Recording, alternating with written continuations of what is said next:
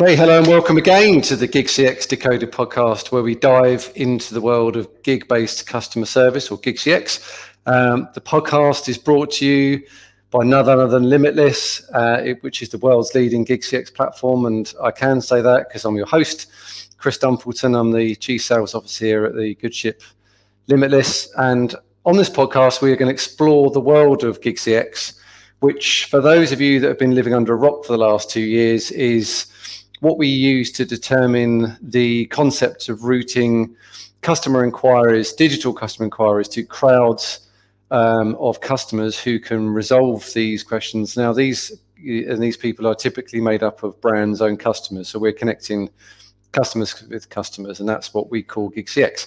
And today, uh, I'm joined by Nick Clark, partner at Boston Consulting Group. Uh, Nick helps brands transform customer service. He brings loads of experience in operations. You know, the, the the knowledge that Nick has got is going to be really informative on this show. Uh, we're glad to have you here, Nick. Love to have you. Thanks, Chris. Yeah, great to be here. Um, yeah, and thanks everyone for listening. So, this podcast is all about the annual report that Limitless produces, which covers off a you know a breadth of uh, information around GigCX. We hear from experts, industry leaders, people that are using GigCX, and Nick was very kind enough to contribute to that report, um, which was the the third one that we've done, and it looks into the current state and the views of GigCX in the global industry.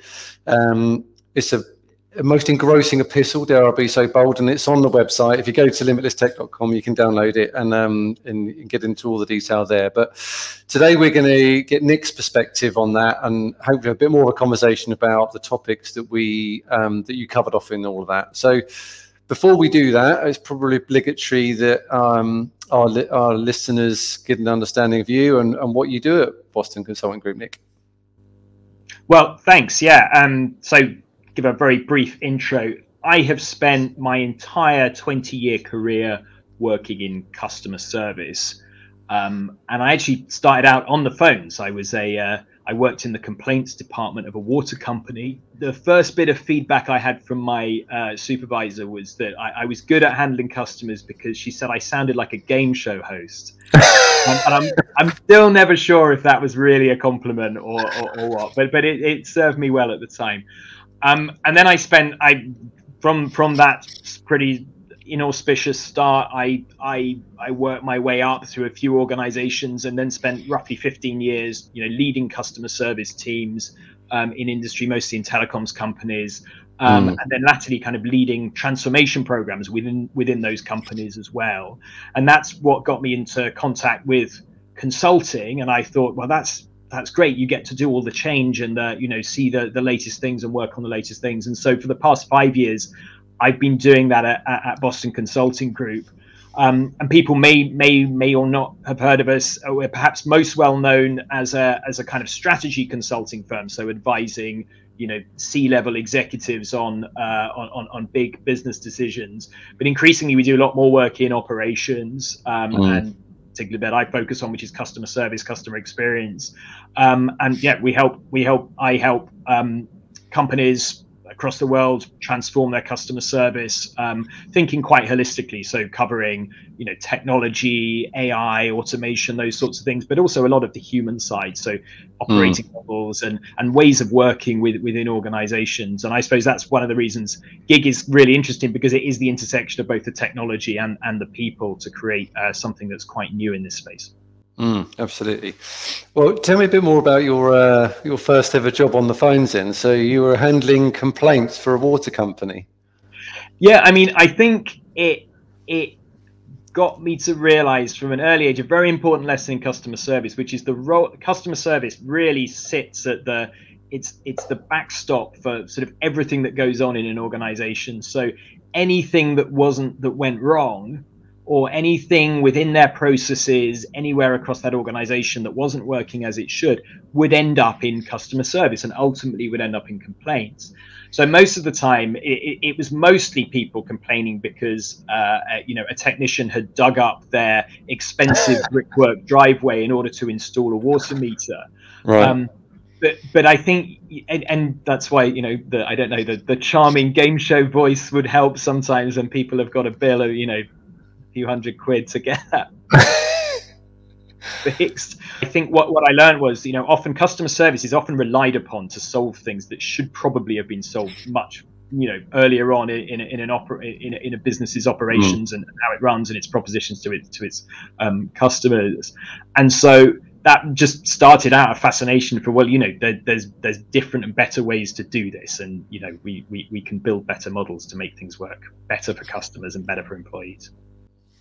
There we go. I mean, my um, my first ever job was also in a was in a contact center. It, it's was... funny how you know not too probably not too dissimilar time on. We've both moved on and we end up still in the same sort of industry, but obviously coming in it from a a very different mm. angle. And back in those days, it was only voice. There wasn't any other channels yes. kicking around at yeah. that time. Yeah. And uh, I think even IVRs are pretty basic. So it was just a big funnel of every, anything that came in. So you had to be trained on pretty much how to handle anything that that, that arrived at your door. So having your having your charming game show host, uh, you know, accent has been able to, to, be able to help people navigate and, and solve it. Must have uh, paid you dividends. It, it was. It, it, was I, it was a great experience actually certainly looking back on it now but i think i mean you must find it as well i think it's always it's helpful to have actually done the job on the front line because then you do understand sometimes you know the pressures that people are under when they're doing a job like that you know often you're you know you, you can't predict what your workload is going to be like today. Mm. you don't know what the next call is going to be like. Is it going to be an easy one? Is it going to be a real challenge? You're being measured you know on a big scorecard of a dozen different things. And i guess if you were in a in a sales role i don't know where you you know you you you've got some pretty stringent targets there that you have to hit. So you know it's yeah. really it's useful to be able to to empathize with people who are in those sorts of roles when you're thinking about well how do we make you know changing making quite radical changes sometimes to, to how, how they're going to be working?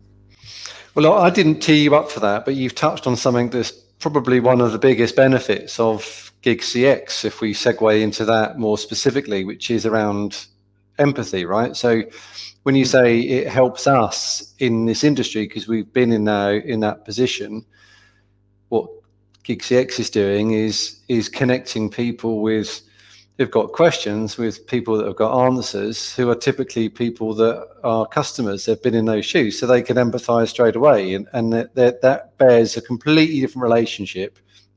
And i struggle to find anybody that would just say and if you ask them the you know the million dollar question would you rather talk to somebody who you know has got your product and service or would you rather not you know, it stands to reason most people are going to say, well, yes, I'd like to. And, and if you then ask the second question, which is why, which is because they probably understand more about what I've got and what you and, and the potentially even the problems that, that may have occurred with it, so they can empathize. And e- empathy seems to be this sort of ethereal, mythical metric. It's very hard to objectively go.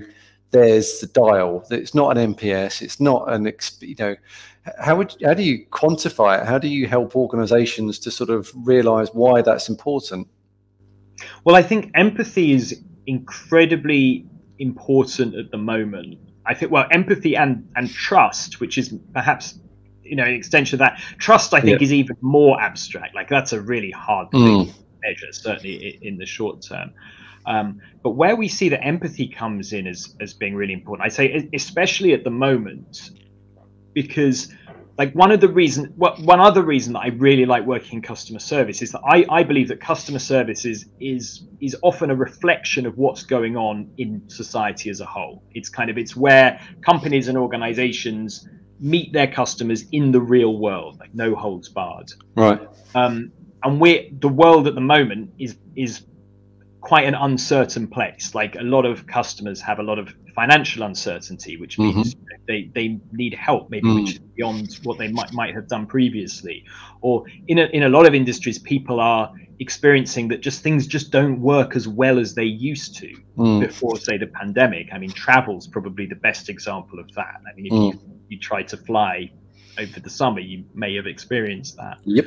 So yeah, right. So so customers are in need of support that often goes beyond the kind of standard, predictable, scriptable solutions because it's kind of there's new things happening, but also there's that heightened sense of um, uh, or, or, or, or, lack of certainty about uh, uh about mm. things, and and that's where empathy empathy really comes into play, and so we are see. I mean, in terms of how how that is measured, is that your question you asked me? Was how how, how well it was a, it was a bit of an open question as to how, how do you measure it and what how would you you know how would you bring this conversation to an organization to see to say how why it's important and then how do you define and measure it? It's important. It was important for those reasons that I, I have just talked about. Um, I think it it's then what we what we really talk to companies about at the moment is thinking holistically about their customer service offering in mm. a way that allows things like empathy, like responsiveness, like word, we use words like compassion, mm. to to be not just ne- to be nurtured and and grown with, with within that organization. So, so often that means counterintuitively that's a kind of there's a technology component to that because we can use technology to better identify who a customer is predict what their need might be mm. or you know automate the kind of the the the, the basic processes that people would mm. otherwise spend time doing and what that that kind of gets all that stuff out of the way and automates that it, it, it, it what it means is that the the agents the humans that are that are doing the work can spend more time being empathetic and are spending less time, you know, wrestling with typing in, in, in you know typing the same information into three different boxes because there's three three different systems that you know are, are, not talking to each other. And so that they're, really about sort of nurturing customer relationships rather than rather than you know just kind of carrying out a, a, a predictable process. So it's it's it's not only is it identifying where compassion can play a role but it's not nurturing it encouraging it and and then hope you know that producing outcomes which ultimately to do with i mean how would you would you measure it based upon things like you know retention or you know, lifetime value? Is that is that where it's sort of playing a role? Yeah so in the long term really it is about lifetime value. Mm. in term and it depends on the industry but it it might be you know particularly for a subscription business or, or, or yeah. this industry, it might be, it usually is going to be customer retention or customer value growth over time. If it's in retail or something like that, we'd be looking at, you know, repeat business from that customer and, and thinking about, yeah, their, their, their, their just general engagement with the brand. Mm. Uh, obviously, those things are quite hard to measure in the long term. What we, well, uh, sorry, they're quite hard to measure in the short term they're, they're really important to measure in the long term, but often you don't see the results of those till till um, uh, you know, often till it's till it's too late. Um, we see in particular the, the the strongest correlation in terms of things you measure in the short term are reducing the level of effort a customer has to go to to get their problem solved. Right. The effort is in the form of time. So you know basic stuff like what's the waiting time before you get through or how long do i once i'm through to somebody how long do i have to wait for them to actually answer my question before you know mm-hmm. they're peeing into the knowledge base or whatever but it's also effort in terms of the kind of the emotional effort to get it to get a problem solved like how mm. hard it is to actually explain what it is that they need whether the person they're talking to or chatting with is you know actually res- responsive to that and so it's quite you know it's it's it's subjective in terms of the customer's experience there but there are specific things that you can measure on the, the journey that that customer's gone through to, to to get a kind of understanding of how much effort they've had to go through to get to get their their, their problem resolved. Uh, so before we um, go further on back into that one, Nick, because I'm interested in your perspective on that one. I thought I'd ask the big open question, which is a good one to get the conversation flowing, which is, you know, from your opinion or even from Boston's opinion, really, which is, what what impact do you think the GigCX is having on the on the customer service industry today? Yeah, well, I think it's um, that's a that's a really good question. A big, it is a big one. So, thanks. So let, let me uh, let me let me give you a, a, a concise answer as much as possible um, it, it is having a it's having a big impact, um, and I think the the best way that it's having a big impact is as part of a sort of portfolio of different ways that people are seeing to to, to serve customers that go beyond the the the classic model of people working in a what was a call center, maybe a multi-channel contact center, mm. still historically people working quite siloed in in teams, mm. Um, and and and, and it, you know calls getting transferred between lots of people, all, all, all, that kind of stuff, but ultimately frustration for customers. So I think gig, where gig comes in, is it is absolutely brilliant for access to expertise. Um, and so the being able to be quite targeted about speaking to say in particular say a product specialist or mm. a specialist on a particular process or somebody that that that you that, that, that is that has uh, you know walked the walk and and and, and can um uh, c- can talk from first hand experience about what they've mm. done because I, I, think you mentioned at the beginning often the case is the the the the, the person as the gig the gig worker is somebody who has yeah. is maybe a, pro- a, customer of the product. So it's access to expertise, but it's access to expertise when you know typically in a in a contact center world you need to be thinking about scheduling those people mm. and having them working on shifts and having you know the the, the right number of, of, of, people and then then worrying about occupancy and and utilization and those sorts of things so it enables you to have expertise that might be sort of subscale if you were if you were trying to staff a full contact center but it's there for customers as and when mm. they need it um, uh, and and then there are kind of you know ways that that isn't necessarily limited to, to servicing either. It could be for retentions, it could be for sales, mm. maybe, but you know collections. I don't know, you know all, all, of that sort of stuff.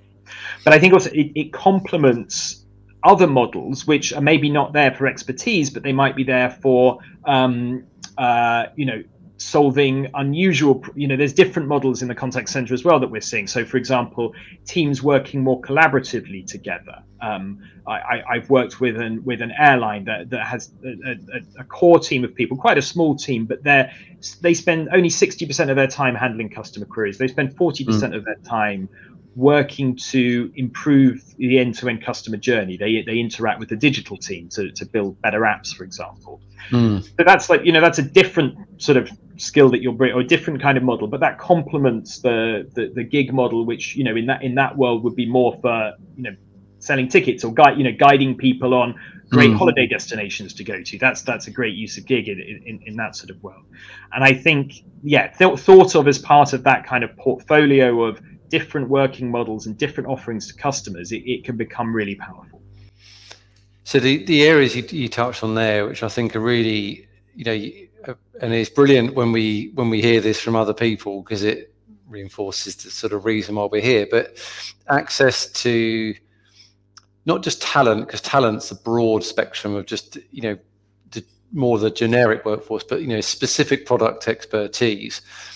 The the flexibility there is about uh, the thing, the second point you mentioned is about when, yeah, as opposed to somebody working on a schedule where they're being asked to work in a certain way at a certain time, because that's when we predict that the questions are going to come in. It's just the questions come in when the customers want to ask the questions, and availability is there in a very reasonable amount of time uh, to give the answer when it's when it suits both parties and everyone's you know cool with that and you know that they're the sort of two biggest areas that we see the GigCX becomes really really attractive outside of your traditional metrics around speed of answer and cost and those sorts of things is actually well we can find people that have got genuine knowledge because they've already chosen the brand in the first place. So you know de facto already some level down the road of understanding.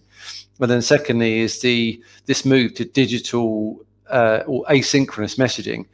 And, it, and I've mentioned this before on one of the other podcasts, but the you know, for me, whenever I'm in need of an answer, if I'm not asking a company, if I if I want to ask something of anybody, my, my the first thing I do is I, I open WhatsApp. So, hmm. and I don't expect an instant answer, but I do expect an answer, and and it's fine for me to be in the middle of that conversation and me not to follow up, and then it, it ultimately gets answered. So we're we're conditioned as consumers and users, if you like, in our personal lives to work in this way, to pick up a phone, to use digital, to expect an answer when it comes through, and that's cool.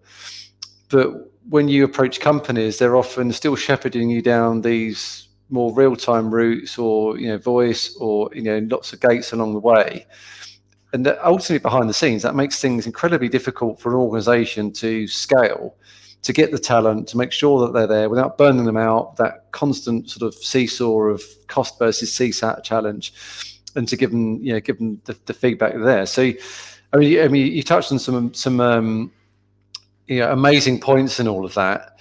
Um, what, what do you think's what do you think's changed in the last year in the current sort of state of GigCX? A lot's moved on, but what do you think's been the, the sort of main the main movements there in the last year or so?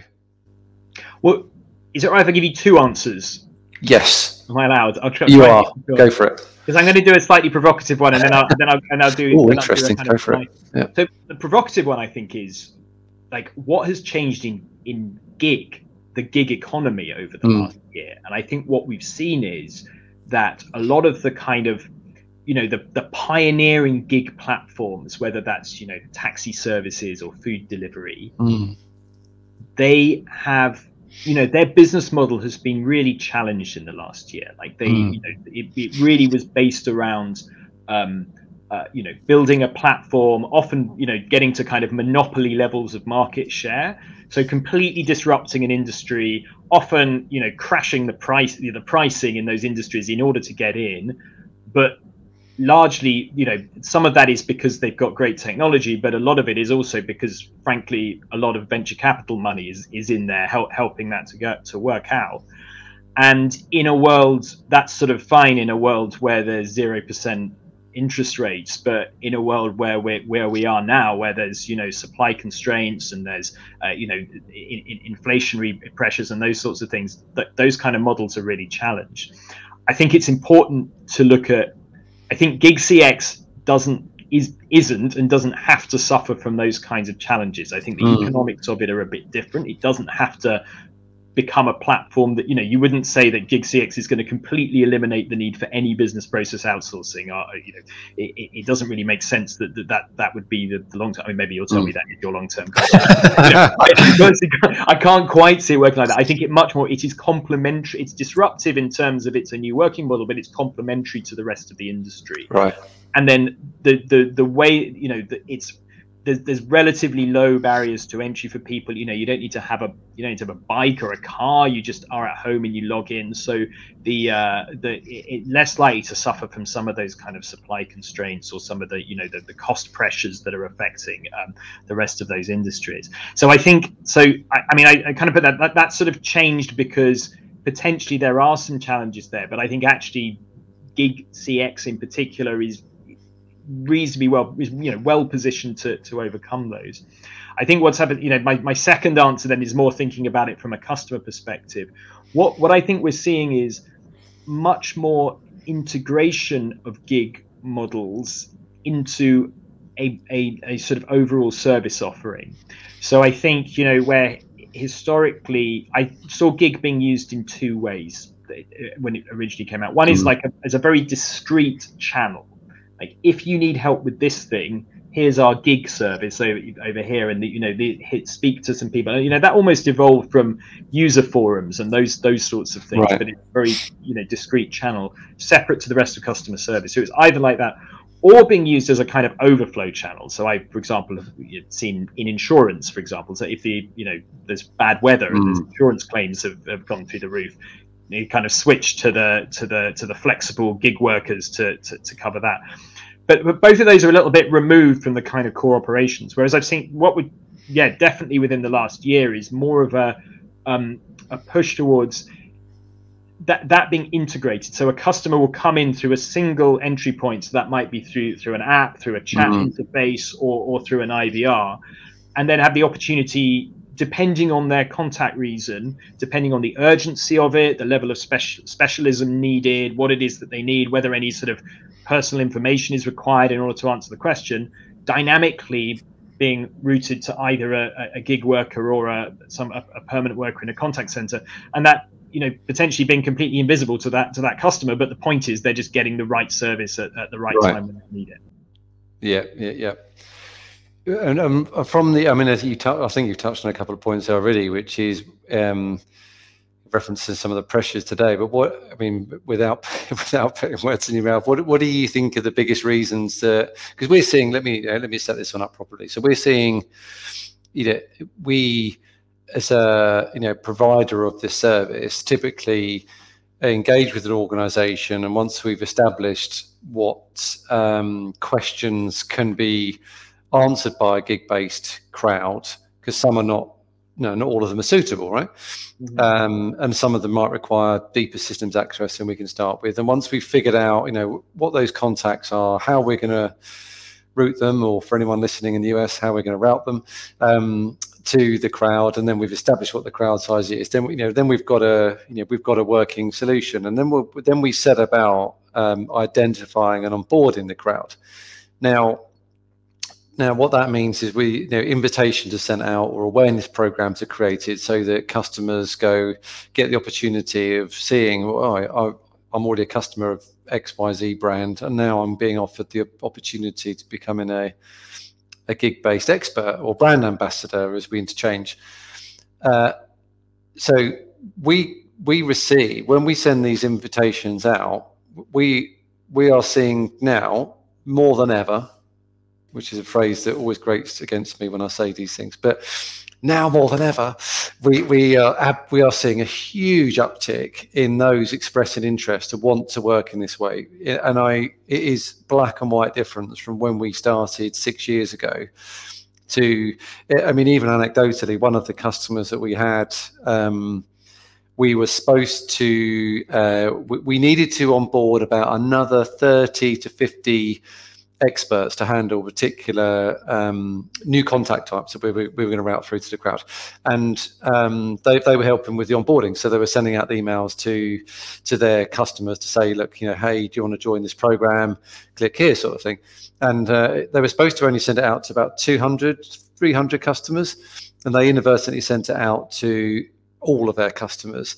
And um, hopefully my CTO isn't listening, but our website crashed. So we had effectively like a denial of service attack where everyone just went, come on, I want to work it this way, I want to work it this way. And it was just, we got, we got, I mean, thankfully we've now changed some of the things that was not that, but all that says, it, yeah, I mean, not only does that say, you know, uh, that there is no shortage of people that want to work in this way, but we are seeing a dramatic increase across all industries, not just in customer mm. service. So that's my big tee up which is why do you think that we are seeing such a rise in more people uh, that want to pursue these sorts of opportunities? Well, yeah, I think we have. I, I haven't so far in this discussion talked enough about employee experience, and I hmm. think that that question is a good good tee into that. You know, working in customer service depending on the industry you're working, in, can be a, a difficult job, and it mm. has got more difficult in the last few years. Mm. Customers are there's lots of examples of customers being less accepting of what of what's happening.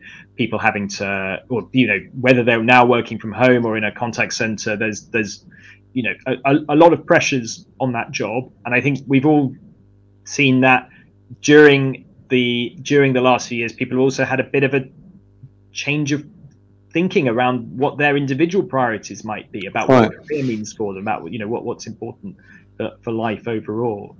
We um uh, we we did some research this year. We we sent a survey out to um, uh, about 500 people who worked mm. in hmm. contact center in, in, in industry uh, uh, globally. Um, about 300 of those were, were, agents, and the rest were were, were people in leadership roles. Mm. From the agents, what, one of the things we asked them is, you know, why why would you, you know what would make you want to stay in your job? And the, the top three things were fast. I mean, the, I'm going to be frank. The top one was salary, as you might expect, mm. but the second one was absolutely flexibility around scheduling, and you know, not wanting to be in a in a world where you are um, where you you know you are you are beholden to a fixed schedule all the time. Mm. And then the third is being able being able to actually solve things for customers. So you know, not getting not having customers getting frustrated because you can't you can't solve things for them. So you can see how you know add all those sorts of things up. I don't you know gig working isn't right for everybody. There's lots of people who work in a contact center and you know are comfortable coming in every day. They know what they're doing. Mm. they like the social aspect of it and they're going to continue doing that. But from that survey we're seeing a lot of people are after a lot more flexibility but also you know the knowledge that they're mo- the stuff that they're handling is, is is is stuff that is kind of things that are within their in their control to to resolve. And I think a lot of those those uh, you know the, the gig programs often you know give uh, offer that a bit more.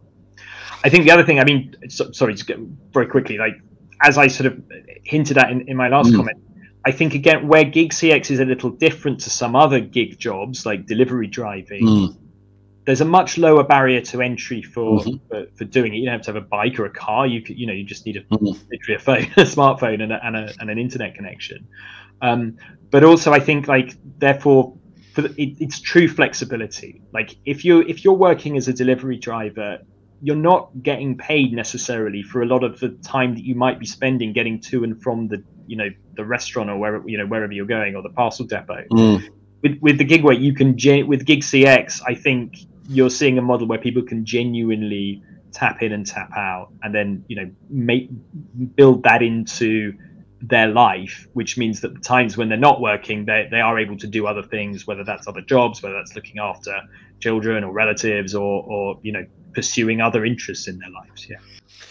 Yeah. I mean, you've, um, we, do a similar survey, as you know, because it's all, it's all part of the report. And what, one of the things we're trying to find out is what sort of, um, who are who are the people? You know, where do they live? What are they qualifications? What do they do? That sort of stuff. And one of the the things you were mentioning there around um, you know, people don't want to necessarily come in. Some like coming into a contact center. You know, we did it all those years ago, and that was fine. But there was only one option then. Whereas, it, it, but what we're what we're seeing now is not not just a case of um, people saying, "Well, I don't want to go into a contact center and work this way," we, we because the demographic of the crowds of experts that work through Limitless on behalf of a number of brands fit into sort of five areas. So stay-at-home parents is a is a massive one. There's retirees, students. There's um, professional gig workers, as they like to call themselves, doing a multitude of different different jobs.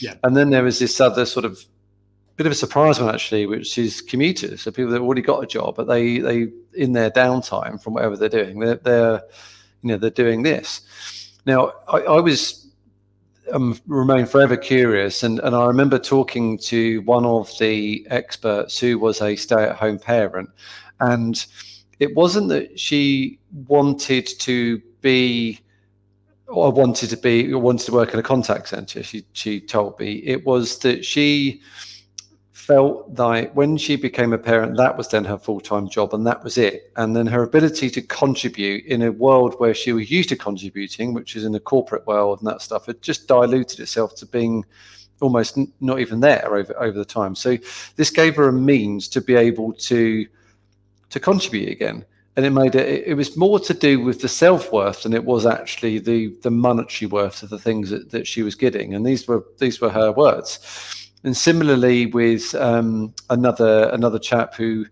he works he worked on the on the uh, on the Microsoft account for us, but he um, was a was a retiree, and and he was just he was like um I used to work a lot. I used to say I used to look I used to work a lot on like the forums and the communities and things mm. like that, which is I mean it's it's fifty percent of what GigCX is because when you really think about it, so everyone's come and there's a there's a question I'm going to eventually get to in a minute when I do my boring um, setup, is um, the, the you know community allows a mechanism digitally for people with the product know-how to come on when they want to and provide help to people in a way that suits them and they don't want anything back from it and they get their personal gratification out of, of answering questions because they've got the knowledge mm. and that is 50%, even probably more to do with GigCX. You take all of that, you monetize it by saying, well, actually, now we'll reward you for your time because that's the trade off, which then means you can scale it and you can depend on it as a resource channel. So GigCX isn't, isn't um, in my humble opinion, a such an alien thing because everyone's used to being working in, you know, everyone's used to forums and communities, you know, anyway. So this is just, you know, kind of um, you know adding adding on to all of that and, and i find all you know i find that aspect um, yeah massively empowering, especially for a workforce that you know that are looking for different ways to work, looking for different ways to contribute, and you know that's the feedback that they give us, which is you know, which is lovely to hear, and it, and it helps them helps them mm. give a give a purpose as well as it does helping them put you know put put money in their pocket. So um, so in in the report you talk about um, how company leaders are seeing customer service as one of the best ways to drive brand engagement, loyalty, advocacy. If we if we answered that, is there anything more you wanted to sort of you know expand on within there as to why that's such an important role? Well, there's there's something I really love to discuss with you actually, which is like I I think we've talked a lot in this session about gig workers being sort of fan product fans, mm. you know, and finding people who are really engaged with the products. I think, in fact, let me ask. Sorry if this is a cheeky question, but like, I'm keen to get your view on. Do you believe that every industry, every, every company, let, us restrict it to B2C companies rather than yeah. B2C okay, yeah, yeah, can find fans for their for their products? Do you think that there there are going to be people out there that um, you know. But this is one of the you know the dangerous things when you because you, the answer you'd expect the answer for me to be yes, one hundred percent, and all I can say honestly is in all of the organisations that I've worked with in this environment, there has been mm. absolutely no shortage. There has been, an, an, in fact, an abundance of those. So, I, I, uh, when I think about this, I'm thinking that if you are a if you're a big enough brand uh, and you are you are B2C, and depending on your business model, now there is a, there is a difference here between the business model, and, what I mean by that is you could be an organisation that just sells um, a product on the shelf and that's it, or you could be an organisation that sells a product on the shelf with some form of ongoing relationship, be it a subscription or some form of add-on or things like that. Yeah. And then you get those organisations which are purely subscription only now, what, what I see is that there is more brand loyalty in the in those that have a subscription and a products and subscription than there is those that are sort of one-time purchases. But even even that we've seen more pressure because loyalty has become more liquid, largely due to the fact that when there's competition in those areas, you see organizations going, well, there's no contract, cancel whenever you want. So therefore, you, you can, mm. it's very easy for you to move around. But, but what the reason why they do that is because there is still a, um, a massive consortium of core customers that don't leave. And they don't leave because they like the brand and they don't want to go anywhere else because it's frankly effort, even as much as you make it painless to move, and they're comfortable with you know recognizing that organization. So I think it does depend on the on the business model as to mm. as the percentage shift in that. But the answer is 100% yes in terms of any big B2C operation. We, we have we have only ever seen an, an oversubscription or application for those wanting to represent and be a brand ambassador. So yeah, I, I hope okay. that answers yeah, so really, really yeah. interesting to know because I think I mean what I was thinking as we were, were talking through that is I think you have to maybe in some industry you have to get quite creative about what you what you might define as being a, a, a fan. So like you know if you're selling games consoles it's probably quite easy to find people who you know gamers like who are re- really really into the product and, and, and can really do it i guess if you're selling i don't know if you're selling margarine like it's you know it's not a sexy product but there, i'm sure that there are people who really you know you know people who are great chefs, great cooks who really know, you know, would, would, would, talk about it. Or if you're selling, you know, I don't know, financial services products, like I'm not sure there are that many people who are like fans of their banks, but there are certainly people who would take pleasure in helping other people sort out their finances. So I suppose it doesn't have to be like a, a, a brand engage, you know, just a brand. Yeah. It could just be an engagement with, with that product category in general, or you know, the you know, like-minded customers, or, or those sorts of things. Uh, when you say so the other, I guess, is a scale of a fan, right? Which is, do you mm. want somebody to be, yeah, out there on their own, recommending you, like the ultimate NPS person? Right. You know, somebody who's just constantly on their soapbox, or, or is it that, you know, a fan doesn't necessarily mean that they are there going, yeah, I'd, you know, I'd buy buy from here, buy from here, buy from here. It's, it's someone that can just relate. It's just, hmm. I've, I've decided to purchase this product. So I know I know the thing you've got. I know how to help you.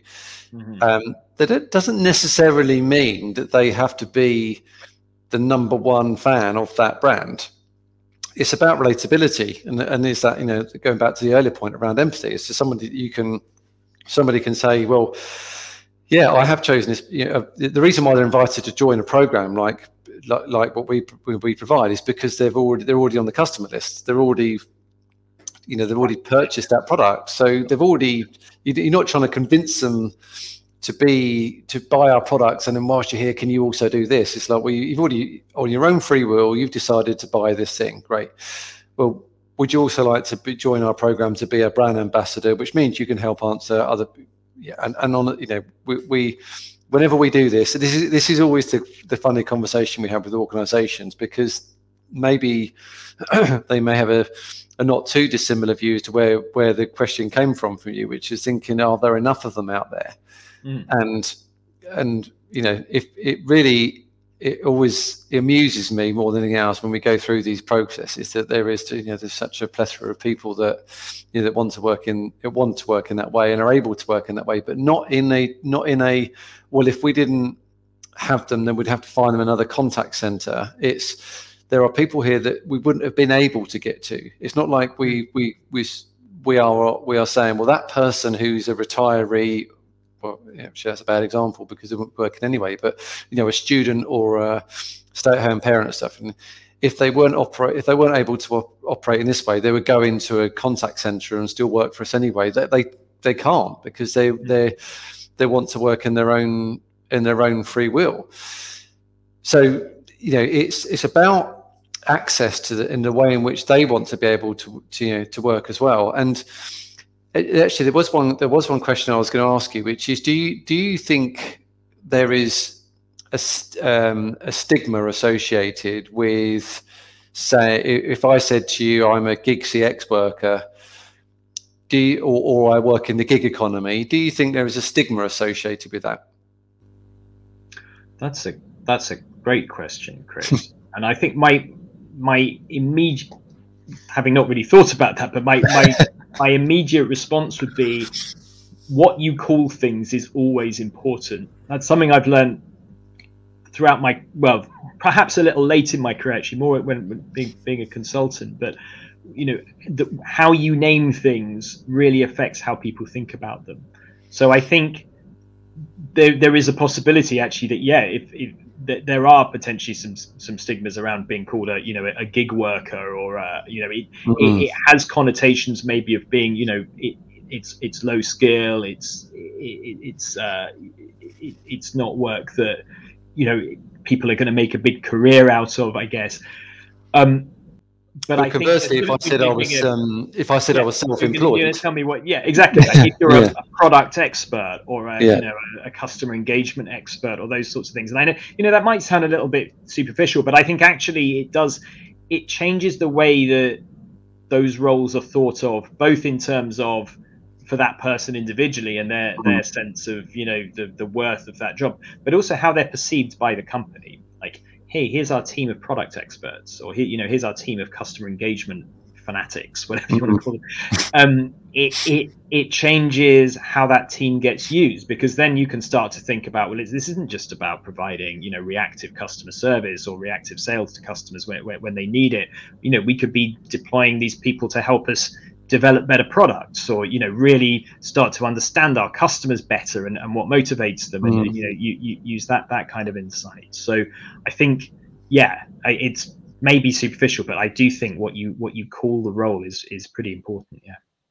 So uh, nick that's just great. One other um, question i had for you which was if um, so, like you was like you were saying there, that you know the role they can play and and you know, the benefit they can bring. So let's say let's say for example we there is um, especially with your experience of consulting organizations and helping organizations sort of figure some of the stuff out you know you, you I mean you, you're talking to people you know, big companies about people process technology everything and you've got um, somebody who's interested in in looking at you know this this alternative model looking at GigCX how do you, how would you recommend they go about getting buy-in from their other company leaders?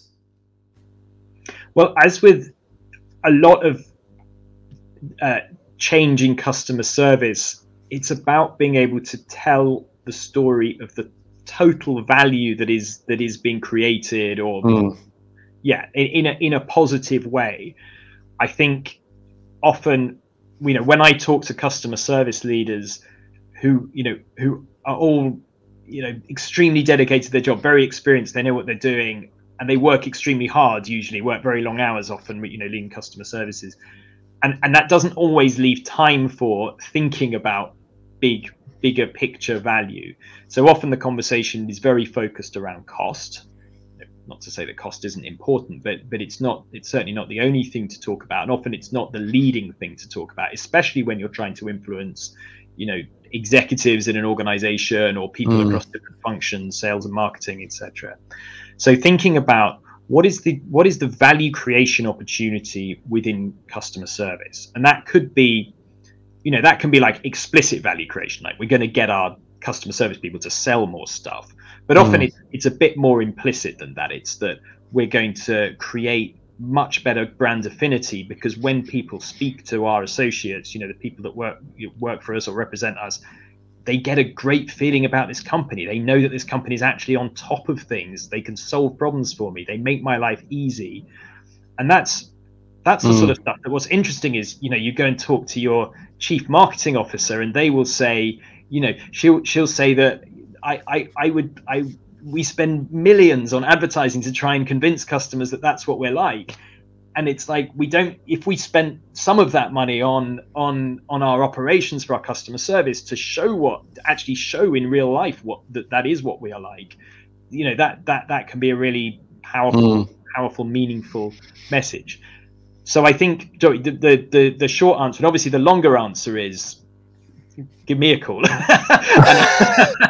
And, we can have a workshop or something. But, but you know the short answer is think about the uh, yeah the, the, the bigger value creation opportunity of, of customer service interactions and how amongst all sorts of levers that you could pull gig being one of those part of that portfolio could be can be part of that picture.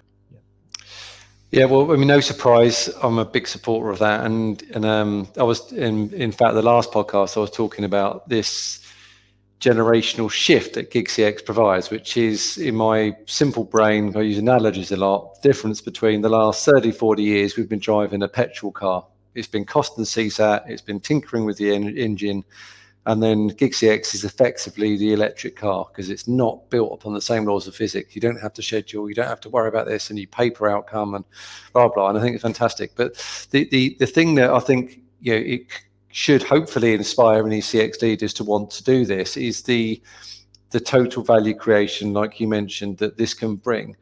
Because for me, it answers the statement that I see in organizations everywhere. And, and it, it's a version of words in this sort of order, which is we put customers at the heart of everything that we do.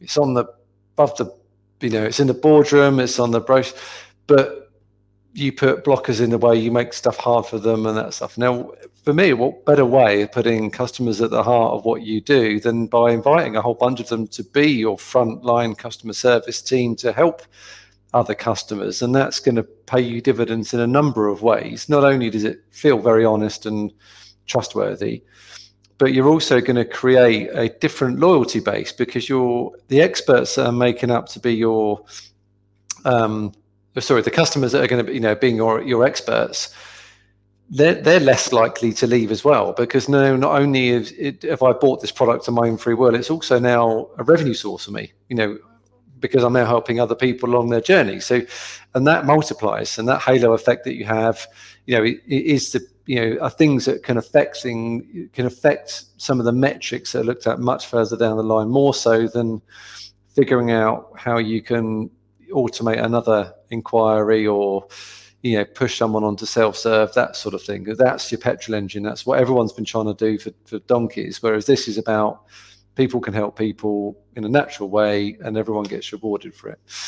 There we go. That's me on my soapbox again. Um, we've we've run out of time as per usual, um, so we might have to do a part two when we get a bit, a bit further into this. So But look, thank you for your time. Your insight is always invaluable, and like you mentioned, anybody that really wants to figure out how this can work in their in their business or their operation, then Nick and um, BCG are a fantastic business to to look at this holistically from every aspect and, and bring it together. Um, and for those listening, stay tuned. We um, all the information that we've covered off with more um, will be is all embedded within our annual gig report. Uh, with Nick's one of our major contributors too. And uh, if you want to know any more, then just head over to our website limitlesstech.com and uh, we'll be there to help you. But stay tuned and uh, we'll be on next, ready to dive further into GigCX. Thank you for your time. Cheers, Nick. Thanks, Chris, and thanks everyone for for listening.